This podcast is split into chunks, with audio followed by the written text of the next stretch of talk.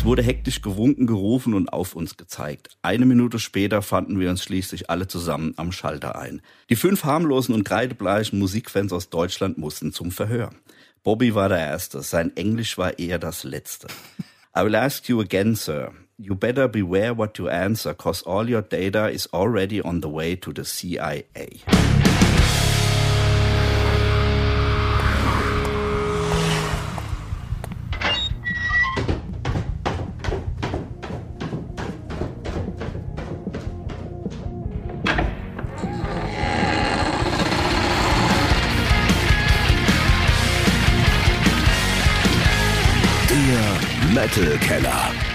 Deutschlands einzige Metal Late Night Show. Und hier ist der Metal Ort. Er war jahrzehntelang weltweit mit Größen wie Sodom, Stratovarius, Nevermore und vielen, viel mehr auf Tour.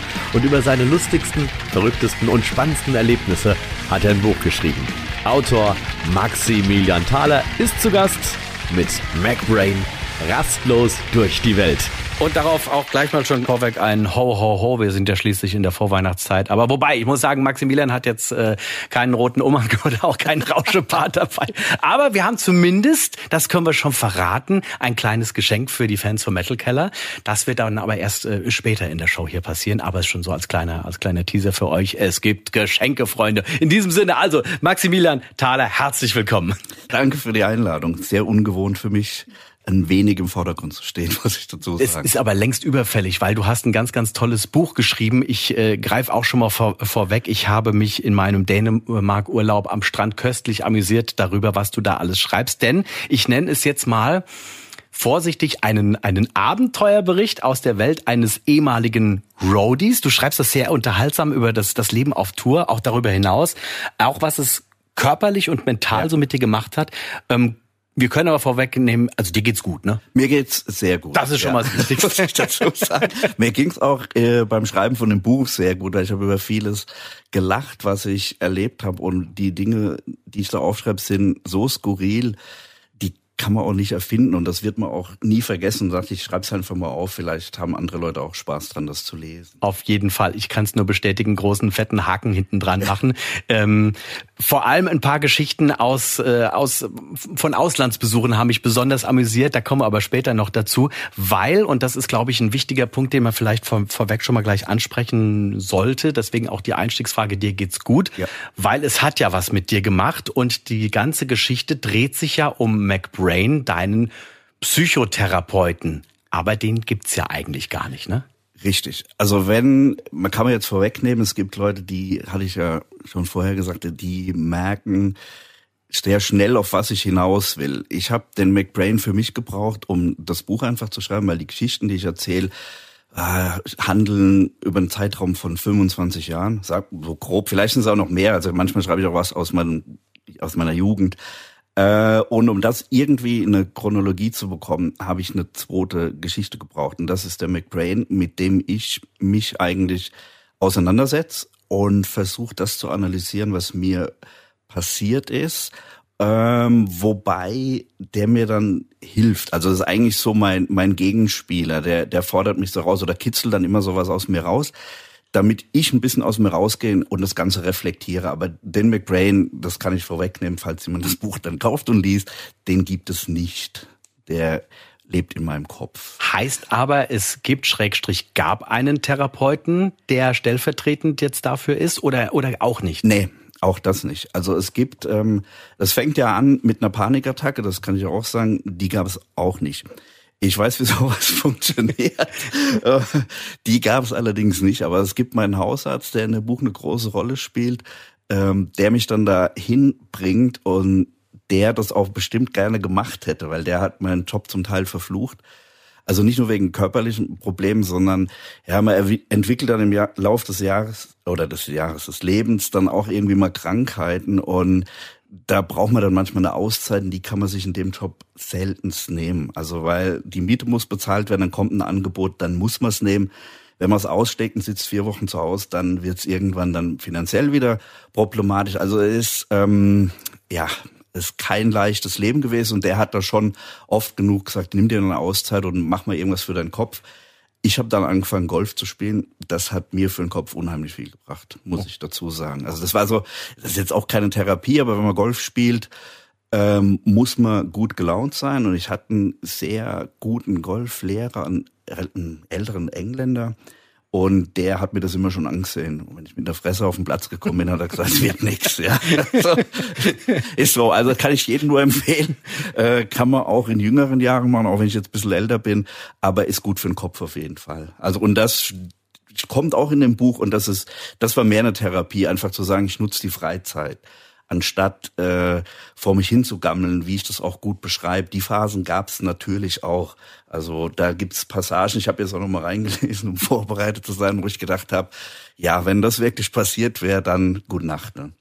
McBrain, rastlos durch die Welt, also eine Mischung aus Fiktion und vielen, vielen echten und wahren ja, Erlebnissen. Der ist gerade ja. angesprochen, unter anderem auch Golf, aber darauf ist es jetzt nicht, äh, nicht hingerichtet, sondern ähm, es geht über das Tourleben, das du eben als, als Roadie erlebt hast. Sagt man heutzutage Roadie oder wie, wie, wie, wie ist für dich lieber? Äh, man sagt es nicht mehr. Man hat es gesagt, dass ich das gemacht habe, dann hieß es halt immer Roadie. Ja. Das war so ein gängiger Begriff. Das muss man dazu sagen. Das war, als ich damit angefangen habe, zum ersten Mal Geld zu verdienen, war Mitte der 90er. Ähm, da war das noch so. Die Jüngeren heutzutage, die lernen den Beruf des Veranstaltungstechnikers. Bei uns gab's das nicht. Also wir waren fast alle Roadies oder Backline-Techniker, wie man es dann vornehmer gesagt hat, waren verkappte Rockstars. Auch ich. ich merke das aber auch immer, wenn ich auf Konzerten bin und, und äh, setzt sich irgendjemand ans Schlagzeug, der im Prinzip nur den Soundcheck macht. Sagt, das aber der Typ ist ja besser als der eigentliche Schlagzeug. Ja, genau. Das ist ja Wahnsinn. und das, das äh, spiegelt sich da komplett durch. Also die meisten, man muss nicht das Instrument spielen können, es ist aber, es hilft ungemein, gerade bei Schlagzeug, wenn man, wenn es auch, auch ums Tuning geht, wenn man für einen Gitarrist arbeitet, kann man sich schon mal durchmogeln. Das habe ich auch bei vielen Bands gemacht. Ähm, das, liegt mir null im Blut. Aber wenn es mal sein muss, dann hat man es halt irgendwie mitgemacht. Aber eigentlich kann man das schon sagen, das sind alles sehr, sehr gute Musiker. Die haben dann Zugang zu dem, die mögen das Leben, die können mit, äh, die ticken genauso wie die Künstler, vielleicht ein bisschen normaler. Ähm, aber es ist kein Vergleich zu jemandem, der heute sagt, ich mache jetzt eine Ausbildung zum Veranstaltungstechniker und kenne mich sehr gut mit Licht, Ton und Video aus. Davon habe ich keine Ahnung. Und die Leute, die mit mir getourt sind, genauso wenig. Aber ich beleidige jetzt niemanden, wenn ich zu ihm sage, hey, du bist ein Roadie. Nee, nee. nee? Okay, das ist nee. Das darf man immer noch sagen. Es gab ja auch einen Film mit, oder gibt's äh, mit Meatloaf, der Roadie heißt. Kenn ich gar nicht. Ja, ja, doch. Was hat dich letzten Endes dazu bewegt, eben das Buch zu schreiben? Eigentlich, glaube ich, ging es mir nur darum, irgendwas Lustiges zu schreiben und meine Erlebnisse da mit reinzupacken, weil die, die so speziell sind mhm. und die eigentlich, das muss ich dazu sagen, also wer jetzt erwartet, dass er da liest, wer mit wem im Bett war, welche Drogen nimmt und ähm, wie das Schnitzel sein muss, darum geht's nicht. Ne? Mhm. Es geht um das Leben schon von mir, auch von den Bands. Da sind auch viele private Eindrücke drin, aber ich stelle hier niemanden bloß oder gebe irgendwelche Geheimnisse preis. Damit hat es gar nichts zu tun. Wollte ich gerade sagen. Also ich hatte nicht den Eindruck beim Lesen, dass da irgendjemand blöd dargestellt wird, sondern es war immer, es war immer äh, natürlich auch auch lustig. Ja. Ähm, eine Geschichte. Wir werden einen Teil später noch davon mal hören. Du wirst, du wirst eine kleine Kostprobe mal vorlesen. Ich freue mich schon drauf. Ähm, da, das ist aber so wenn man weiß, wer es ist und wie dieser Typ halt auch so ist, es gibt halt so ein geiles Bild und äh, also du haust da ja niemanden in die Pfanne, sondern nee. es ist einfach unglaublich lustig, was da passiert ist. Ja, ich habe mich da das, das war natürlich das, also man redete auch dann mit Kollegen oder auch mit, ähm, mit Musikern. Ähm, keiner hat da irgendwie die Befürchtung gehabt, dass ich sowas mache. Das liegt mir völlig fern. Ja. Ähm, es gibt ja auch Bilder dabei, wo man so einen Eindruck bekommt, was da genau. wirklich geht äh, vielleicht interessant ist für jemanden, der das mal sehen will, wie sowas abläuft, auch so ein Tagesablauf oder so, aber es hat nichts mit Schlag drauf und ich räche mich oder sonst was. Das, das fand ich nämlich krass, dieses eine Foto von deinem, von deinem Timeschedule. Du bist ja wirklich von morgens bis nachts unterwegs, gefühlt schläfst du nur zwei Stunden und dann geht's ja schon irgendwie wieder weiter. Das ja. ist ja enorm anstrengend war. Ja, ist es. Also ich hatte, ähm, die, ich sag mal so, man muss es immer so ein bisschen unterscheiden, mit welcher Größenordnung man tourt. Ähm, als ich angefangen habe, waren das ja kleinere Bands, jetzt wird mir der Markus auf den Kopf hauen, aber ich habe mit Krematori angefangen zu touren. ähm, in Anführungszeichen kleiner. Also das heißt, ähm, viele Leute in einem Bus, jeden Tag eine Show. Dann wird das mit der zunehmenden Größe und auch der finanziellen Möglichkeiten der Band ein bisschen entspannter, aber man reist halt die ganze Zeit und ich habe da auch so einen Kollege aus Amerika, den ich oft zitiere in dem Buch, der immer gesagt hat, es gibt keinen freien Tag auf der mhm. Tour. Es mhm. gibt nur einen Tag ohne ein Konzert. Und genau so ist das auch, weil der freie Tag, der ist auf einer Tournee in Amerika, besteht er daraus, dass man den ganzen Tag im Bus hockt, weil die Strecken so weit sind, um irgendwo hinzukommen. Ja, ja. Dann kriegt man, dann hält der Bus um vier in der Nähe von einer Shopping Mall. Es gibt zwei Zimmer, wo jeder duschen kann. Ja, und dann geht man einkaufen, essen, danach hockt man wieder im Bus. Das ist auch ein Arbeitstag. Ja, klar. Also auch, das ist ja auch vom Kopf her anstrengend. Ja. Ähm, wenn es dann ein bisschen luxuriöser ist, hat man natürlich schon einen freien Tag. Da, da geht man mal in den Waschsalon, aber eigentlich verbringt man das dann privat, ja, Kino oder ich war in mhm. Amerika mit einem Kollegen dann mal Golf spielen, äh, weil da macht das jeder, da dadurch bin ich da auch dazu gekommen. es ist ja so ein Ami-Ding und ähm, oder geht halt essen, ja. Also da kann man dann schon runterkommen, das geht schon gut. Also man muss das schon wollen und natürlich wissen, was da auf einen zukommt, weil das ist einfach kräftezehrend, wie wir es gerade gehört haben. Ja. Ich hoffe, nicht so kräftezehrend wird das, was wir jetzt gemeinsam hier im Metal Keller machen. Wir drehen jetzt unser Wheel of Pain und tatsächlich herauskommt eines meiner absoluten Lieblingsspiele, nämlich der Verfluchte.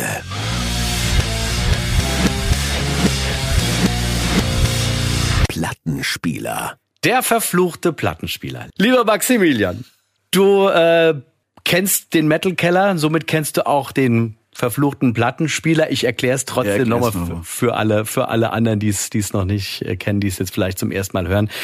Ich werde dir gleich drei Bands mit jeweils einem Song vorspielen, also insgesamt drei Songs. Die laufen aber dummerweise alle durcheinander und rückwärts. Oh Gottes Willen. Die wichtige Aufgabe ist es für dich jetzt herauszufinden, welche Band und welcher Song ist es. Okay. Are you ready? Auf jeden Fall. Gut, gib Gas.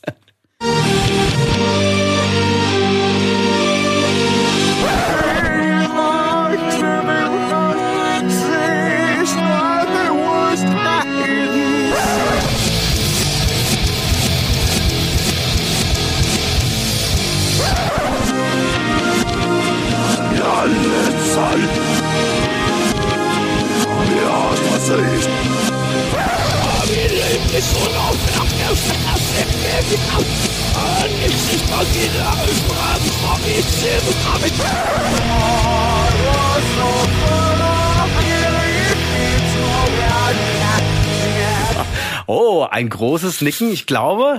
Äh, das erste war Crematory Tears of Time. Da meine ich. Meinst du? Ich ja. glaube, ich meine. Die Melodie habe ich oft gehört. ich meine, du hast ah, recht. Sehr gut, sehr gut. Super. Du hast es ja gerade schon, schon ange, angesprochen, Crematory für ja. dich äh, ein in gewissermaßen ein, ein Einstieg in diese ganze äh, Situation, in diese ganze Thematik. Ja. Bergleiner Roadie, ja? Auf jeden Fall. Also äh, muss ich ein bisschen ausholen. Ich selbst habe auch Schlagzeug gespielt. Mhm. Also hab aber ja musikalisch damals in der Band gespielt. Wir haben so Musik gemacht wie die Black Crows. Mhm. Ein bisschen Einschlag von Bon Jovi, also was, was niemand hören wollte in Deutschland, muss man fast so sagen. War eine gute Band, ja, wir sehen auch alle sehr gut aus, aber hat nichts genutzt. das, ganz wichtig. War, das war in der, der Musik war das sehr wichtig. Hat nichts genutzt und wir haben ähm, im Power Tower in Mannheim geprobt, wo auch Crematory geprobt okay. hat und den Markus, den Schlagzeuger, kannte ich schon früh, äh, seit, ja, ja, als Jugendlicher schon, sag ich mal. Und danach, man hat sich aus den Augen verloren, weil die eine andere Musik gemacht haben und halt auch erfolgreich waren. Auf jeden Fall war es dann tatsächlich so. Ich habe für meinen Schlagzeuglehrer, wenn die Konzerte gespielt haben, war ich immer dabei und habe mich da um sein Schlagzeug gekümmert und ich habe Markus dann im Musikladen getroffen. Das war so ein Musikertreffen. Okay. Man hat ja tagsüber nichts zu tun gehabt. Und dann habe ich einen Markus da getroffen und dann kam er dann ins Gespräch und dann hat er gesagt, hör mal, ich bin jetzt Rockstar. Das so, war, war wahrscheinlich war, sein Wortlaut. Das oder? war der Einstieg und das ist nicht gelungen. Das war genau so. so geil. In einem pfälzischen Dialekt, den man über mir auch raushört. Also ich bin jetzt Rockstar und ich brauche jemanden, der mal Schlagzeug aufbaut. Ich höre ihn direkt reden. Du machst das doch gern. So. Und dann habe ich gesagt, ja, kann ich mal machen. Ich komme im Proberaum vorbei. Und so kam das dann. Dann habe ich ein paar Shows mit Crematory gemacht. Dann war eine längere Tour. Ich habe zu dem Zeitpunkt studiert. Die war aber in Semesterferien. Ging über 16 Shows an 16 Tagen. Ähm, allerdings war das mit äh, Gathering Moonspell und noch, Oh, noch toll, ja. Open eine tolle Tour. Natürlich auch mit professionellem Personal. Also da kann dann niemand, wenn der Markus sagt, ich kenne jemanden, mein Mhm. Kumpel fährt da mit. Das geht ja nicht. Also da gibt's Umbauten auf der Bühne. Das muss alles relativ schnell funktionieren, damit man keine Zeit verliert. Dann hat er gesagt, okay, das funktioniert nicht, aber geh mal mit, du kannst die T-Shirts verkaufen. So kam das dann. Also es war die erste Tour, da war ich dann Merchandiser, das war allerdings null meine Welt. Also ich habe mich immer dann, ich habe das zwar gemacht, das hat auch Spaß gemacht, aber sobald es halt irgendwie ging, tagsüber habe ich bei den Kollegen mitgeholfen. Wir haben uns da so gut ergänzt und dann kam so eins zum anderen. Dann hatte ich, da bin ich mit Kremator über viele Festivals getingelt, als das Wacken Open Air noch klein war. Äh, das müsste, ich glaube 96 haben die da, glaube ich, gespielt. Und da hat man dann Leute kennengelernt und dann hat man so nach und nach Angebote bekommen und hat gedacht, ah, das Studium beende ich jetzt mal auf jeden Fall, aber das reizt mich halt einfach mehr, ja. Und das war der Anfang. Also die Crematory ist wirklich der Anfang und der Kreis hat sich jetzt auch geschlossen, kann ich noch dazu sagen. Also mit Markus bin ich immer noch eng befreundet und ich arbeite auch mit ihm zusammen Ja. Oder für ihn. Also das hat sich dann nach dem Tourleben alles einfach wieder so ergeben. Ne? Also da ja, findet man dann wieder so zurück. Okay, apropos zurück, Maximilian, wir kommen zurück zu dem, was du gehört hast. Was hast du denn noch rausgehört? Ähm, ich weiß nur die Bands. Also einmal auf jeden Fall bin ich mir sehr sicher, dass es Nevermore war Okay, oder ein Solo ja, ja, von Warren Nevermore. Dane. Richtig? Ähm, aber Titel keine Chance. Ich gebe dir eine kleine Hilfestellung. Es spielt auch in deinem Buch eine wichtige Rolle. mein Lieblingssong ist der Heart Collector von Nevermore. Ja, genau, das ist es auch. Großartige Nummer, großartige Band. Und hat eben, da wollte ich nämlich drauf äh, hinaus, eine wichtige Rolle auch im Buch eingenommen. Also es war so, ich war mein ähm, erstes, das erzähle ich dem McBrain dann auch irgendwie. Auf jeden Fall, er berichtet von meinem ersten großen Konzert und das war eine Tour mit äh, Testament, Megadeth, Flotsam und Jetsam und als Opener Sanctuary. Ähm, ich weiß das Datum jetzt nicht mehr. Steht im Buch, kann man nachlesen. Und dann sind wir halt hingefahren, wie man das früher so gemacht hat. Musik haben dann genau den Quatsch im, in dem, auf dem, das war damals waren es noch Kassetten, gehört. Und dann haben wir das auf jeden Fall das Konzert gemacht, äh, angeguckt und ja, Sanctuary hat mir damals sehr gut gefallen. Das Album, der Gesang war mir manchmal ein bisschen zu extrem, aber es war einfach, war was anderes. Ähm, ja, lange Rede, kurzer Sinn. Auf jeden Fall war das dann rum. Und Jahre später, als ich dann professionell gearbeitet habe, habe ich dann tatsächlich viele Tourneen mit Nevermore gemacht und habe dann ähm, mit dem Worrell und einem Tim im Bus geguckt und habe denen die Geschichte dann erzählt. Sag, Alter, ich war bei euch bei eurer ersten Tour in Europa. Fast in der ersten Reihe und die haben auch gesagt, das gibt's ja gar nicht, ne? Und mit denen, also das war un, das war für mich, das war einfach sehr bewegend halt auch das, weil damals war ich ja wirklich Fan, ja. Da hatte ich überhaupt keine Ahnung, wie eine Tour funktioniert oder wie irgendwas funktioniert. Und dass man dann später mit den Leuten zusammenarbeitet über mehrere Jahre und, und da auch befreundet ist, das ist schon so was, ich glaube, das passiert dir nur einmal im Leben, ja. Also auch, war auch dann die Musik, die mir, hat mir gut gefallen und die Band war, ja, irgendwo waren die sehr speziell. Also ich habe für, für den Schlagzeuger gearbeitet und Van- das war, Van Williams, ne? Ja, Van Williams, super Schlagzeuger, aber halt unheimlich anstrengend. Also für, wenn man mit ihm arbeitet. Privat ganz anders, also wirklich total netter Typ, aber sobald es die Show losgeht, ist echt, war es ja ein Schmerz im Arsch. Ne? Krass. Also weil man hat, man muss muss sagen, wenn die Tourneen, die wir gemacht haben, waren, der war meistens waren es so Package-Tourneen dann in Amerika mit Dimmu Borgir und Children of Bodom noch irgendwie davor und dann Never, Nevermore. Auf jeden Fall haben die sich halt das Schlagzeug geteilt. Okay. Ja, und dann betreut man halt Ja, alle, ja. Und der Jaska von äh, Children of Bodom ist ein ganz anderer Drummer als der Van. Mhm. Und dann muss man halt innerhalb von zehn Minuten, sag ich mal, jetzt das Schlagzeug, was da steht, so umbauen, dass es für den anderen passt. Und äh, ich sag mal, irgendwie, das ist schwierig, ja. Also da muss man Abstriche machen. Auch der Musiker hat er auch gemacht. Aber genauso gab es das Problem, es gibt dann nur einen Monitormann und der ist jeden Abend ein anderer. Und wenn das dann losging, und der Van hat gemeint, er müsste jetzt aber doch die linke Bassdrum lauter hören und danach war es dann doch wieder die rechte und ich bin nur über die Bühne geflitzt. Und dann habe ich irgendwann gedacht, Alter, ich verstehe es gar nicht. Aber danach, also der war immer total happy. Also ich auch, ich habe unheimlich gerne mit der Band gearbeitet, aber ich war froh, als das Konzert vorbei war. Das muss man einfach so sagen, ja. Ja, sehr, äh, sehr, äh, das war sehr bewegend. Also ich war auch äh, ziemlich erschüttert, als Warhol dann, ähm, ja. als er gestorben ist. Äh, ja, aber mein Gott, ja. Maximilian, nochmal zurück zu unserem letzten ja. im Bunde, was unseren kleinen äh, verfluchten Plattenspieler angeht. Wen hast du noch rausgehört? Sodom. Weißt du auch welches Lied? Nee, lass mal laufen. Der Wachturm ist die Offenbarung für all die Gotteskinder. Pack die Welt, es der Wachturm. Wachturm. Ein absoluter Kult. Ja. Und mit Sodom verbindet dich eine ganz bestimmte Geschichte und oh, ja. äh, deswegen habe ich dich auch gebeten, weil ich da wirklich einen, einen großen, großen Schmunzler hatte, als ich im dänischen Strand gelegen hatte und diese Geschichte gelesen habe. Deswegen habe ich dich darum gebeten, bring uns mal was mit und lies das bitte mal vor. Das ist die erste Live-Lesung, die wir hier im Metal Keller haben. Und ähm, deswegen würde ich sagen, MacBrain Rastlos durch die Welt gelesen von Maximilian Thaler. Live. Live, ja. Mit mehreren Unterbrechungen wahrscheinlich und ähm, Verfall von hochdeutschen Dialekt. Einleitend äh, können wir sagen, es war, äh, ihr wart auf dem Weg in die USA und wer schon mal in die, in die USA musste, das ist natürlich gerade am Flughafen in den Kontrollen eine sehr witzige Geschichte und da geht ja, auch die da Story geht's los. los. Ich erwähne noch kurz vor, wir waren als Touristen auf dem Weg in die USA. Okay. Ich traf mich mit der Band am Flughafen in Dortmund. Von hier aus ging es mit einer kleinen Maschine ins benachbarte Amsterdam. Dort würde das richtige Abenteuer mit einem Langstreckenflug nach Detroit starten. Mit einem Inlandsflug in Amerika sollten wir dann nach Milwaukee gelangen. Der Mythos von Sex, Drugs and Rock'n'Roll lag in der Luft, durch die sich unsere Maschine ohne Zwischenfälle ihren Weg bahnte. Der Flug wurde mit zunehmender Dauer sehr anstrengend. Die Freude auf das anstehende Konzert und den anderen Kontinent Amerika waren schnell verflogen. Das Adrenalin in meinen Adern schien mittlerweile durch Kohlenmonoxid aus meinem Blut vertrieben worden zu sein. Die Frischluft in der Kabine wurde schwanger von Schweiß, Alkohol und Blähungen von mehreren hundert Passagieren. Nach vier Stunden im Mief konnte ich mich selbst nicht mehr riechen.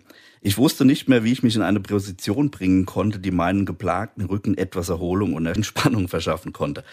Ich verfolgte den Flieger auf der Karte im Display meines Vordersitzes und wünschte mir, ich könnte den Piloten des kleinen weißen Flugzeugs dazu überreden, einen Gang zuzulegen. Now you're on board. Flight personnel will hand you the visa forms for entering the country, tönte es blechern aus den Lautsprechern der Boeing. Ihr wisst alle Bescheid? Eine kurze rhetorische Frage unseres Tourneeleiters weckte uns auf. Wir näherten uns dem Ziel. Die letzte halbe Stunde des Fluges war angebrochen. Es wurde ernst. Mit einem müden Nicken in seine Richtung starteten wir damit, die grünen Visa-Formulare für Touristen auszufüllen. In meinem Kopf lief eine Endlosschleife mit einer auswendig gelernten Antwort. Diese hatten wir uns zurechtgelegt, sollte man uns nach dem Grund unserer Reise fragen. We are heavy metal fans from Germany and are going to visit the Milwaukee Metal Fest. Pünktlich um 12.30 Uhr Ortszeit berührten die Räder des Luftgefährts den Boden des 1929 gebauten Flughafens Detroit Metropolitan Wayne County Airport. Die Schlacht um die erste Hand am Handgepäck ging los, noch bevor das Flugzeug auf der vorgesehenen Parkposition zum Stehen kam. Wie ich das hasste. 15 Minuten nach der Landung und gefühlten 20 Ellenbogen auf Brust und Rücken war ich aus der Maschine und konnte erst einmal durchatmen. Um nicht aufzufallen, verteilten wir uns auf dem Weg nach draußen. Bereits in der Gangway kamen uns Polizisten mit Hunden entgegen. Ich nahm die unübersehbare Präsenz an Polizei im Terminal als normal hin und geriet auch nicht in Panik, als sich ein Polizist vor mir aufbaute, um mein Visa-Formular zu inspizieren. Ein kurzer Blick auf das Formular, ein Blick in mein Gesicht und schon bekam ich einen Vermerk auf meinem Einreisedokument. Aus dem Augenwinkel sah ich, dass es dem Rest meiner Gruppe nicht besser ging. Außer uns passierte das nur bei Leuten, die selbst für mich auf den ersten Blick etwas suspekt aussahen. Irgendetwas schien hier gewaltig schief zu laufen. Hast du auch so einen Vermerk bekommen? fragte ich Bobby möglichst leise. Mir war nicht ganz geheuer. Jo, die anderen auch, glaube ich, wenn ich das richtig gesehen habe. Es hatte uns alle fünf getroffen. Wird schon nichts passieren, das ist sicher normal hier. Der Drummer versuchte sich die Angst vor der ungewissen Situation nicht anmerken zu lassen und kaute weiterhin gezwungen lässig sein Kaugummi. You are five in total, correct? I need all of you guys here with me. Der Offizier am Schalter der Einwanderungsbehörde nahm Bobby in die Mangel. Mist, wir waren aufgeflogen. Und das bereits bevor wir im Land waren.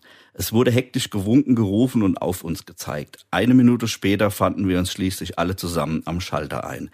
Nobody says a word anymore. You don't talk to each other until I say so. Oha, das konnte nichts Gutes heißen. Wir wurden abgeführt und fanden uns kurze Zeit später im Büro der Einwanderungsbehörde wieder. Taschenleeren an die Wand stellen, nicht reden, Leibesvisitation. Wir wurden blass, obwohl man nach dem langen Flug und dem in Wartestellung lauernden Jetlag nicht denken sollte, dass das noch möglich war. Danach ließ man uns warten.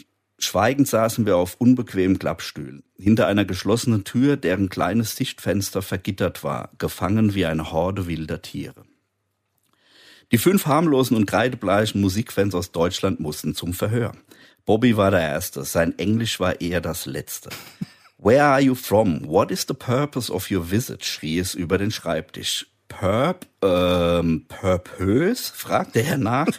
What do you want here? wiederholte der Offizier, Offizier langsam und übertrieben deutlich sein Anliegen. Das Gesagte verstärkte er mit einem Silbenklopfen seines Schlagstocks auf der Tischplatte. Ach so, ja, uh, we are heavy metal friends, uh, friends uh, from Deutschland and Germany and we go to the Milwaukee Metal Fest. Stille. Have you ever been arrested, sir? Scheinbar genügte die Fan-Antwort nicht. Der Offizier war nicht zufrieden und schien Bobby diese Ausrede nicht zu glauben. Der Schlagzeuger war sichtlich irritiert und verstand den Hintergrund der Frage nicht, wie ich von meinem Stuhl aus sehen konnte. You have tattoos. You have been in prison. Der Beamte zeigte mit einem Schlagstock auf Bobbys Unterarm, auf dem ein großes Tattoo seine Haut zierte. In Grün und Blau schlängelte sich ein Motiv aus Schlangen und Drachen über den muskulösen rechten Unterarm des Drammers. No, no, no, no prison. Bobby versuchte den Grenzbeamten zu beruhigen. I will ask you again, sir. You better beware what you answer, cause all your data is already on the way to the CIA. Das war's. Ich kannte die Band noch nicht lange und konnte nicht wissen, ob Bobby in seinem Leben vielleicht einmal falsch abgebogen und auf die falsche Spur gekommen war. Bevor ich es erfuhr, wurde ich an den zweiten Tisch gerufen. Auch ich wurde befragt und antwortete ordnungsgemäß, dass ich ein Heavy-Metal-Fan sei und zum Festival nach Milwaukee möchte. Mit meinen kurzen Haaren, dem blauen Poloshirt und den weißen Sneakers sah ich so überhaupt nicht danach aus.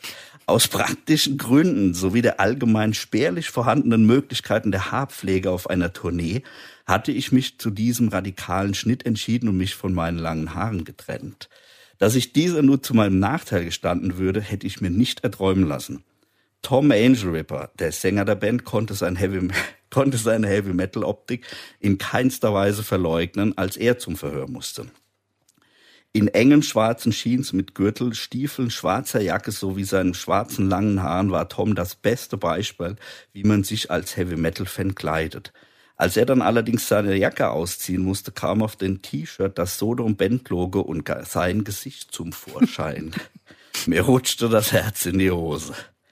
What the hell is this? Are you out of your mind to bring this in here?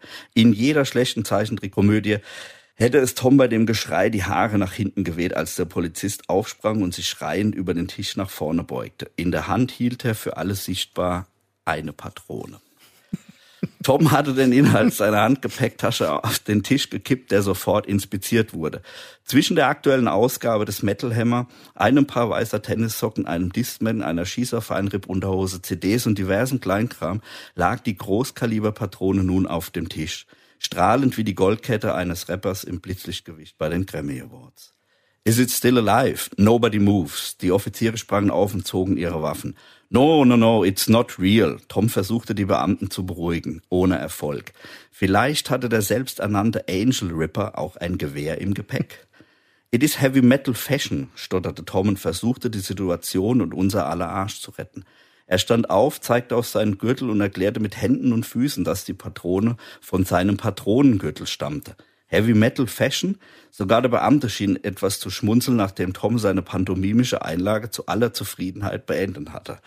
Die Wogen begannen sich zu glätten. Ein paar prüfende Blicke und diverse belehrende Worte später waren wir fertig. Wir durften gehen. Auf direktem Weg ins Gefängnis. Ich malte die Szenerie schwärzer, als es nötig war. Nein, wir waren frei. You guys have fun at the festival. Make sure you don't get into any more trouble. Be safe. Die Geschichte mit den Fans hatte man uns nicht geglaubt, da war ich mir sicher. In diesem Moment ging mir das am Arsch vorbei. Ich wollte nur noch aus dem Büro verschwinden. Alter, was war das denn jetzt? Nichts wie weg hier. Das glaubt uns niemand. Ich habe gedacht, das war's. Wir quatschen uns unsere Nervosität und die Angst aus dem Kopf, als wir in kürzester Zeit die ersten 50 Meter zwischen uns und die Einwanderungsbehörde brachten. Die Gefahr war abgewandt. Mit Ehrfurcht vor dem unbekannten Land machten wir es auf den Weg zu unserem Anschlussflug. Genauer gesagt in das Terminal, von dem dieser bereits vor einer Stunde ohne uns abgehoben hat. Großartig. Aber ich muss, muss selbst drüber lachen. Das ist schwierig dann. Nein, das ist, das ist aber das ein, ein, Beleg dafür, dass es dir auch immer noch gefällt, auch nach so vielen Jahren. Ich noch vor mir. es ist, also wer, wer schon einmal irgendwie in den USA war und dort, dort mal durchgecheckt wurde, der weiß, wie unangenehm das ja. ist. Und ähm, ich glaube, dass mit euch, das, du hast es ja gerade beschrieben, es muss zum Erzählen großartig, aber nicht so toll gewesen sein. Nee, das war wirklich so. Ähm, man hat sich das ein bisschen einfacher vorgestellt ja. ja. von Seiten des Managements und das war schon, also wir hatten da alle Angst, ja, das muss man ja. einfach so sagen. Ich glaube, am Ende vom Tag ging es denen wahrscheinlich nur in Anführungszeichen ähm, um eine Drogenkontrolle. Das war denen egal, wer wir waren. Auch das mit dem T-Shirt war egal. Aber mhm. ich dachte, mich trifft der Schlag, als er die Jacke auszieht und hat dieses, dann guckt er den zweimal an, einmal auf dem Shirt und einmal so. Also es war, sowas kann man halt auch gar nicht erfinden, aber das ist auch so typisch für Tom, muss man dazu sagen. Aber wie, wie ist der eigentlich mit den, mit den Patronen überhaupt so durch die erste Kontrolle durchgekommen? Ich keine Ahnung, wie das ging. Also ähm, ich weiß es nicht. Das war wirklich im Handgepäck. Der hat äh, eine Tasche dabei gehabt, die hatte eigentlich war es eine Umhängetasche, aber da ist der Gurt an einer Seite gerissen. Und dann hat er die hinter sich hergezogen, wie so ein Hund, der nicht mehr laufen will. und da war das Ding drin, ja. Verrückt. Ähm, und die ist dann rausgefallen und er hat es dann aber auch erklärt und ich habe da gehockt und meine uns ging's alles schlecht. Das war, man fliegt da sehr lange, man fliegt ja dann ja. auch Economy, man ist echt durch. Geredet ja voll. Er hat halt auch dann Ehrfurcht. Ne? Die Kollegen sagen, pass auf, wenn du da hingehst, lauf über keine Markierung mhm. und sowas. Und ich war ja noch nie in den USA. Und wir waren auch nur für drei Tage da. Also wenn man es genau nimmt, war es, glaube ich, noch weniger, wenn man jetzt die Zeitverschiebung rechnen würde. Es waren drei Tage. Und wir waren am Ende, ne? Ja. Und dann passiert das. Und das passiert so schnell. Äh, und dann kommen wir wieder zu der zweiten Version. Darum steht das auf dem Buch nicht nur rastlos, sondern auch ratlos, äh, weil ich mir über alles Gedanken machen muss. Und das war passiert äh, 96 oder 97. Und ähm, auf jeden Fall wussten die, als wir aus dem Flugzeug gingen, wer wir waren. Und ähm, das habe ich dann auch in dem Buch so geschrieben, das war damals bekannt und es kam dann halt auch erst nach dem Anschlag in ja. New York raus. Da sitzen Leute im Flugzeug oder man wird abgehört oder sonst ja. was. Das ist unmöglich, ja. Also weil die Band sah aus, wie die Band halt aussieht. Das waren ja nur die drei, äh, der Bobby, der Bannerman und der mhm. Tom. Ich hatte zu dem Zeitpunkt kurze Haare ich hatte keine weißen Turnschuhe, muss ich dazu sagen. das dient der Dramaturgie oder des Gags. Und unser Tourleiter hat, sieht auch ähm, oder sah auch relativ normal, also mhm. wenig nach Heavy Metal aus. Dass man uns mit denen in Verbindung bringt, wäre unmöglich gewesen, auch wenn man nebeneinander gehockt hat. Ne? Aber das war ganz krass und ich muss dazu sagen, das war erst der Anfang, ja, das ging weiter. Ja. Vor allem, es gibt ja noch eine zweite Geschichte über eine andere An Einreise ja. in die USA, die äh, wollen wir euch natürlich ja. äh, jetzt nicht verraten, sondern das sollt ihr auf jeden Fall lesen muss im Buch, lesen, weil das ist also es ist auch zwischen Schreikrampf und oh mein Gott, das ist also Wahnsinn, was die was die Amis treiben, aber da wollen wir jetzt mal nicht zu weit nee. vor, vorweggreifen, aber im direkten Vergleich jetzt, du warst mit Stratovarius, warst du in Japan, da war das alles ein entspannter so mit der Einreise, ne? Ja, völlig. Also da war das auch mit dem Visum einfacher. Japan war überhaupt kein Problem, kann ich mich gar nicht dran erinnern. Wir sind gelandet und sind einfach durch den Zoll, hatten da sogar mehr Zeugs dabei, also noch so ein Backdrop und was man halt so mitnimmt. Ich glaube, wir hatten auch Gitarren dabei und ein paar Schlagzeugteile. Da war das völlig unproblematisch. Ne? Also da hat sie, da habe ich überhaupt keine negativen Erinnerungen, bis auf das, was dann später passiert ist. was, äh, was auch echt, äh, ja. Lesenswert ist. Lesenswert ist. Sehr, ja, sehr genau. lesenswert. Wie gesagt, ich hatte viele, viele Schmunzel- und Lachmomente, ja. als ich das Ding gelesen habe. Deswegen unbedingte Empfehlung auch für euch. Ähm, rückblickend in wenigen Worten, was war das Beste am Leben als Roadie? Ich glaube, zusammenfassend ist mit Sicherheit das Reisen, obwohl es unheimlich anstrengend war. Ich habe mir irgendwann mal die Mühe gemacht und habe versucht, das aufzuschreiben. Das waren, glaube ich, 45 Länder, in denen ich war. Wow. Und das ist, das erreichst du als Privatperson hm. nie, ja. Also Reisen ist mit Sicherheit das eine und man hat unheimlich viele sehr, also tolle Leute kennengelernt. Also egal in welcher Richtung Musik die mhm. unterwegs waren. Ich war dann später waren es ja auch noch andere Bands.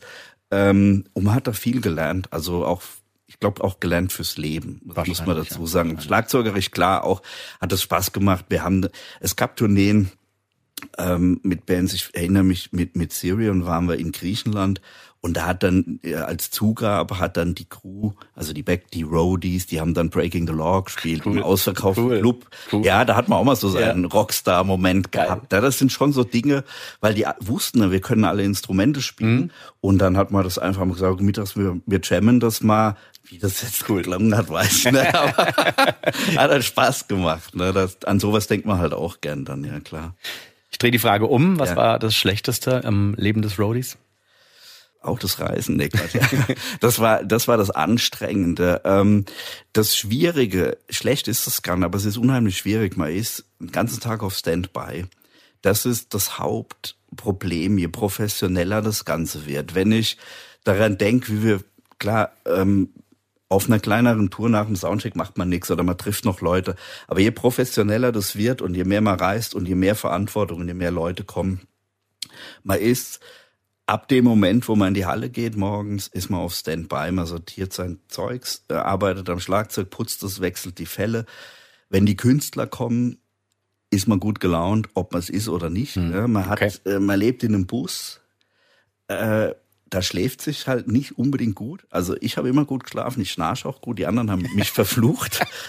also, ja, da, das ging, also ja, das kommt halt dazu. Ne? Also wenn dann jemand wie ich früh ins Bett geht und liest, und schnarcht dann mhm. und die anderen kommen eine Stunde später, ist es halt echt unangenehm.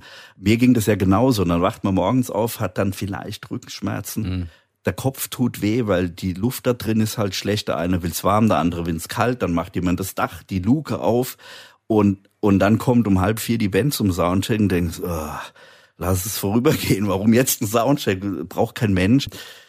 Man unterliegt da vielen Zwängen. Ne? Und es gibt Tourtage, aber das ging ja nicht nur mir so, das geht ja jedem so, die verflucht man einfach. Es ist eine harte Arbeit, das muss man schon sagen. Bei allem Spaß wenn die Show rum ist und die Sachen sind im Truck und die Band äh, lädt ein oder ja, klar, dann ist es wieder vergessen. Aber wenn man das jahrelang gemacht hat, dann äh, sitzt einem das schon in den Knochen, glaube ich. Ja. Das haben wir auf jeden Fall jetzt rausgehört ja. bei deinem Besuch hier im Metal Keller und wir wollen diesen jetzt krönen und beenden mit einem weiteren und finalen Spiel. Dazu drehen wir unser Wheel of Pain und freuen uns auf eines meiner absoluten Lieblingsspiele, nämlich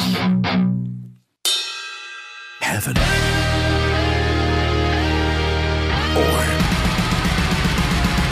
hell. Heaven or Hell. Ein klassisches richtig oder falsch. Ich gebe dir jetzt ein paar Behauptungen vor aus der großen bunten Welt des Heavy, aus der großen schwarzen Welt des yeah. Heavy und äh, du sagst im Prinzip Heaven, wenn du glaubst, das ist richtig und Hell, wenn du denkst, diese Antwort ist erstunken und erlogen oh. von mir. Das ist das Spielprinzip eigentlich ziemlich einfach. Und jetzt für euch noch so der kleine Hinweis, denn die letzte Frage geht dann an euch hier im Metal Keller, die alle gerade zuhören. Wir verschenken nämlich ein paar Exemplare von MacBrain rastlos durch die Welt. Maximilian Thaler hat's geschrieben, heute zu Gast. Und ähm, Ihr schreibt mir, wie das dann funktioniert, erklären wir dann gleich. Jetzt gehen wir aber erstmal mit dir in die Vollen, lieber Maximilian, mit Frage eins oder Behauptung Nummer eins. Nirvana, Smells Like Teen Spirit. Im Video headbangen einige Teens einer davon ist Burton C. Bell, der ehemalige Sänger von Fear Factory. Ist das Heaven oder Hell? Ich sehe die alle bängen im Video, aber frag mich nicht. Ich, ich sag, das ist Hell. Es ist tatsächlich Heaven. Er gibt damit Echt? heutzutage scheinbar immer noch an ja. und sagt, ich war damals hier bei. Man erkennt ja eigentlich keine Gesichter. Nee, es kann also sonst x-beliebige Person gewesen sein, aber Burton C. Bell hat zumindest behauptet, mhm. er war das und wir glauben sie mir. Verlust. Nächstes. so, das hier weißt du wahrscheinlich. Lemmy war früher mal Roadie von Jimi Hendrix. Ja, ja, ja, das ist ganz bekannt. Oh, Entschuldigung, äh, Heaven. ganz richtig. Ja, und ich dachte, für dich als Roadie ist das wahrscheinlich ja, das, sowieso das, dann nochmal ein Kinderspiel. Nee, das, das weiß man aber, ja. Okay.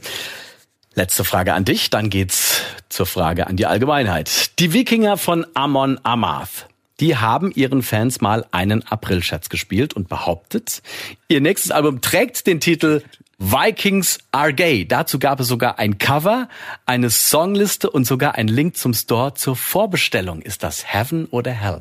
Haben die sich so einen geilen Scherz erlaubt oder nicht? Die Band kenne ich jetzt leider null. Also ich natürlich, also auch leider nicht privat. Also das wäre jetzt einfach. die ist immer mir vorbeigetourt sozusagen. ich könnte mir das sogar vorstellen. Ich glaube, einer von denen ist auch irgendwie ein bekannter Schauspieler. Und vielleicht sind das so kreative Köpfe, die, ich sag mal, das stimmt, Heaven. Ich nehme das mit dem kreativen Kopf jetzt einfach mal für mich, weil das war einfach erstunken. Ah. Ich habe das einfach komplett an Haaren herbeigezogen. Ich hab's echt gehört. ich, ich, aber die Vorstellung, die Vorstellung ne, diese, diese bärtigen Typen. Ja, du hast es so gut ausgearbeitet, dass es einfach stimmen könnte. Ja. Gut. Okay. Frage jetzt an alle in die Runde. Wie gesagt, unter allen richtigen Antworten von euch verschenken wir dann äh, zwei Exemplare von MacBrain rastlos. Ähm, ihr antwortet dann bitte an metalkeller at otiot.com oder einfach in den Kommentaren bei Instagram der Metalkeller. Deswegen hier natürlich liken, folgen, was auch immer. Es geht um folgende Behauptung. Wir sind im Filmbereich. Die Mumie kehrt zurück. Das Grölen des Scorpion King wurde von D-Sides Glenn Benton gemacht. Frage an euch. Ist das Heaven oder Hell? Antworten an metalkeller.ortiot.com oder Kommentare bei Instagram, der Metalkeller. Und an dieser Stelle, du kannst mir gleich sagen, was du denkst, aber wir verabschieden uns jetzt erstmal. Maximilian Thaler, MacBrain, rastlos durch die Welt. Vielen Dank, dass du da warst. Vielen Dank für die tolle Leseprobe. Und ähm, dann, wie gesagt, für euch, holt euch das Ding und lest es. Tolles, äh, tolles Teil ist auch vor Weihnachten oder zu Weihnachten als Geschenk für den geneigten Metal-Fan, der mal so ein bisschen aus einem anderen Blickwinkel das äh, erfahren. Ja, etwas zum Schmunzeln, würde ich sagen. Ist das so, ach so, ich habe jetzt kein Schlusswort gesagt, aber vielen Dank, dass ich eingeladen wurde. ich habe gerade zu, zu viel gelabert, ich ja, habe ausgeholt. Ja, aber da, da, die letzten Worte. Noch, genau. Ach, letzte Worte, das klingt das sehr dramatisch. Nee, also danke für die Einladung und ich hoffe, dass der ein oder andere Leser da ähm, was rausziehen kann für sich und so ein paar Einblicke hat und das ganze Business ein ja, eine Spur lustiger sieht oder weniger ernst sieht, als es eigentlich ist. Maximilian, vielen Dank. Gerne. Danke euch. Unter macbrain-rastlos.de findet ihr mehr Infos zum Buch und den anderen Werken von Maximilian Thaler. Und wie gesagt, wir verschenken zwei Exemplare. Die Antwort auf die Frage bitte an metalkeller.otiot.com oder über die Instagram-Kommentare unter der Metalkeller. Einsendeschluss 18. Dezember, dann kommt das Päckchen hoffentlich noch vor Weihnachten an. Nächste Woche, die letzte Folge Metal Keller für dieses Jahr, wird eine Sonderfolge ohne mich, aber dafür mit einer großartigen Gastmoderatorin. Lasst euch überraschen, das wird wieder was ganz Besonderes. Bis dahin, Ohrensteif und hoch die Pommesgabel. Der Metal Ott sagt Ciao.